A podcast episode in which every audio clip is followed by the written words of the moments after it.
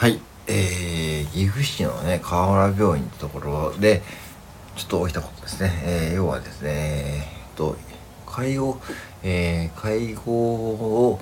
えー、病棟で、えー、看護師さんがですね、えー、患者さんのまぶたに、えー、医療用テープを貼って、えー目を開けさせないようにして、えー、ね、眠らない、どうしても眠らない患者さんに対してですね、テープを貼って、えーそしてその行為が、えーどうやら、えー懲戒解雇に当たるとしてですね、解雇されて、え上司もですね、ここ降格処分になってですね、まあ結構ですね、まあ、その、重大事故として取られているわけなんですけども、まあね、うん、あのね、多分そうせざるを得なかったんだろうなと思うんですよ。で、こういうニュースで、例えば、まあ、深くお詫びしますというふうに病院長もね、えーコメントをしてるとはいえ、多分内心はですね、僕は納得してない部分もあると思います。これはどういうことかというと、やっぱりね、当事者、ね、要は介護する側の気持ちですよね。うん。うん、なぜそんなことまでやらざるを得ない状況になってしまったかということを考えてほしいんですよ。で、僕はコンビニ従業員で接客業でね、まあ現場に立っている身としてはですね、日々どんなお客さんが来るかわかんないわけですね。そして、まあこれはね、僕の店でも実際あってですね、昨日かな、学生の従業員さんがですね、珍しくねですね、ちょっとね、相談していてですね、まあ、いわゆるこう、ちょっと精神的にちょっとね、えー障害のある方がですね、まあ、寄稿をすると、ね、店内で叫んだりですね、なんかお金のやり取りもですね、ちょっとね、こちら言うことを聞かずにですね、もうどうしようもないという状況になっていることがね、どうやらですね、ここ最近ですね、その方がね、5日連続で来ていてですね、もうその結構な頻度で、もう本当にこうストレスにかかっていると。うん。だから、まあね、うん、相談してきて、まあ、ちょうど女も店長見えたんでね、うん、まあ結論的に、まああまりにもひどいようであれば、もう警察に連絡するということになりました。うん。で、そういうことだったんですよ。だから、まあこれ確かに、まあ目にね、まぶたのでね、えー要はテープを貼ってね、うん、あの、まあ確かに、ちょっとやりすぎかもしんないけどもね、でもこれ医療用テープだし、これは例えばね、例えば、極端な話、ガムテープとかね、セロテープとか、そういうこう、明らかにこう、なんか、その、医療行為外のものを使ってたらね、僕はまだね、ちょっとなんかこう、その患者さんのね、その、ちょっと気持ちをね、まあ、許すこともできるかもしれないけども、まあ、100歩譲って、ちゃんと医療用テープ、医療用のテープで、ね、やってやってですね、まあ、そしてですね、それをね、まあ、共有したんですね、写真で。で、これ写真を共有したってことはね、多分、まあ、こういう風にやったら、多分眠るだろうし、多分これは多分、引き継ぎの一環であったんだと思うんですね。うん。で、この患者さんが別にこう、どうかだったとか書いてないんで、多分患者さん自身は別にこうね、怪我をしたとか多分ないんだと思うんだけどね、別にこう、うん。で、まあ、極端な話でこう亡くなったとかそういうことないと思うんで、だからなんでそういう場合になってしまうかってことですね。まあ、介護士さんもなんかもうひ逼迫しましたね。うん。本当に。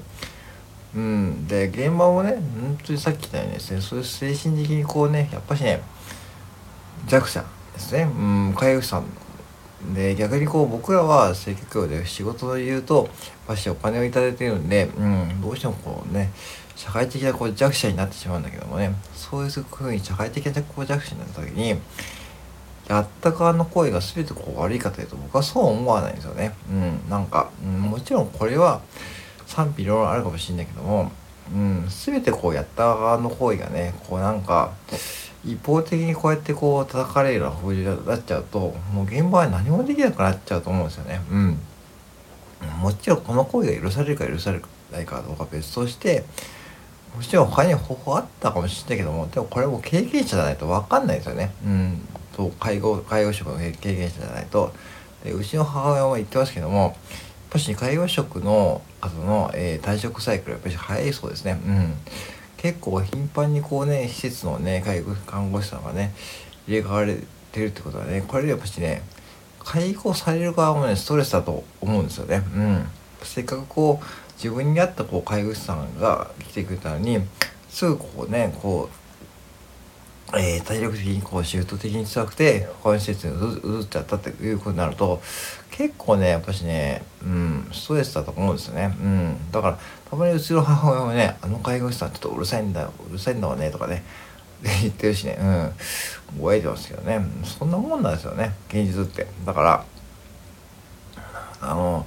ニュースを見るときにこの断片だけ切りとかって多分多いと思ってるんでちょっとこれ気をつけてって言って覚え覚えておいてほしいのは本当にねあの現場の当事者の気持ちになって考えてほしいんですよね。うん。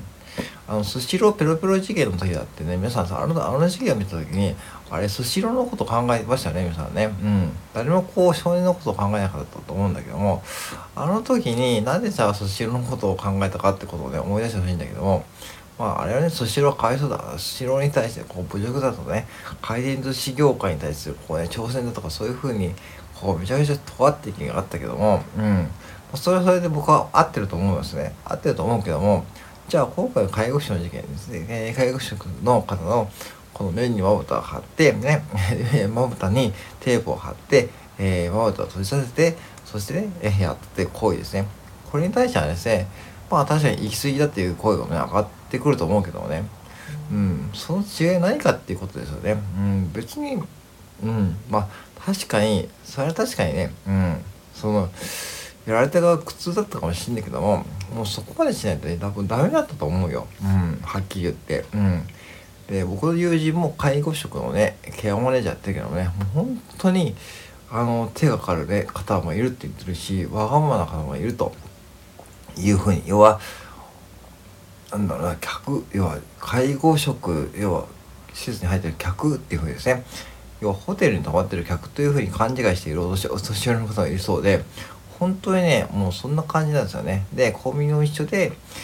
まだにこうなんかお客様は神様だっていうこう変な人もいるしそういう客もいるんでまあコンビニはね別にこうね客を選べるんでいいんだけどもね介護職って選べないじゃないですか。どう考えてもね。そしてあのー、日々ねこう毎日ね8時 ,8 時間以上ねその介護職員さんがねえー、まあ向き合ってるわけですね。だから精神的ストレスも強い仕事で仕事でかつ、えー、ねもうどうしても寝てくれないと。いうことだったかもしれないですよね。そこまで考えると多分僕でもね似たような声をしたかもしれないです。うん。そして、まあ、懲戒解雇になったとね、書いてありますけどもね、まあ、この辺もね、確かに妥当な、こう、うん、処分だったかもしれないけども、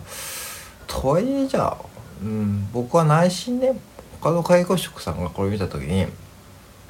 結構な確率で、ああ、よく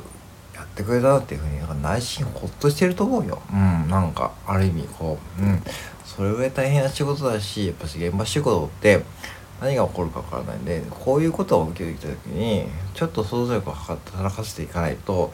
結構ねもう日本はねほんと想像力の欠如のニュースが最近多いと思ってんで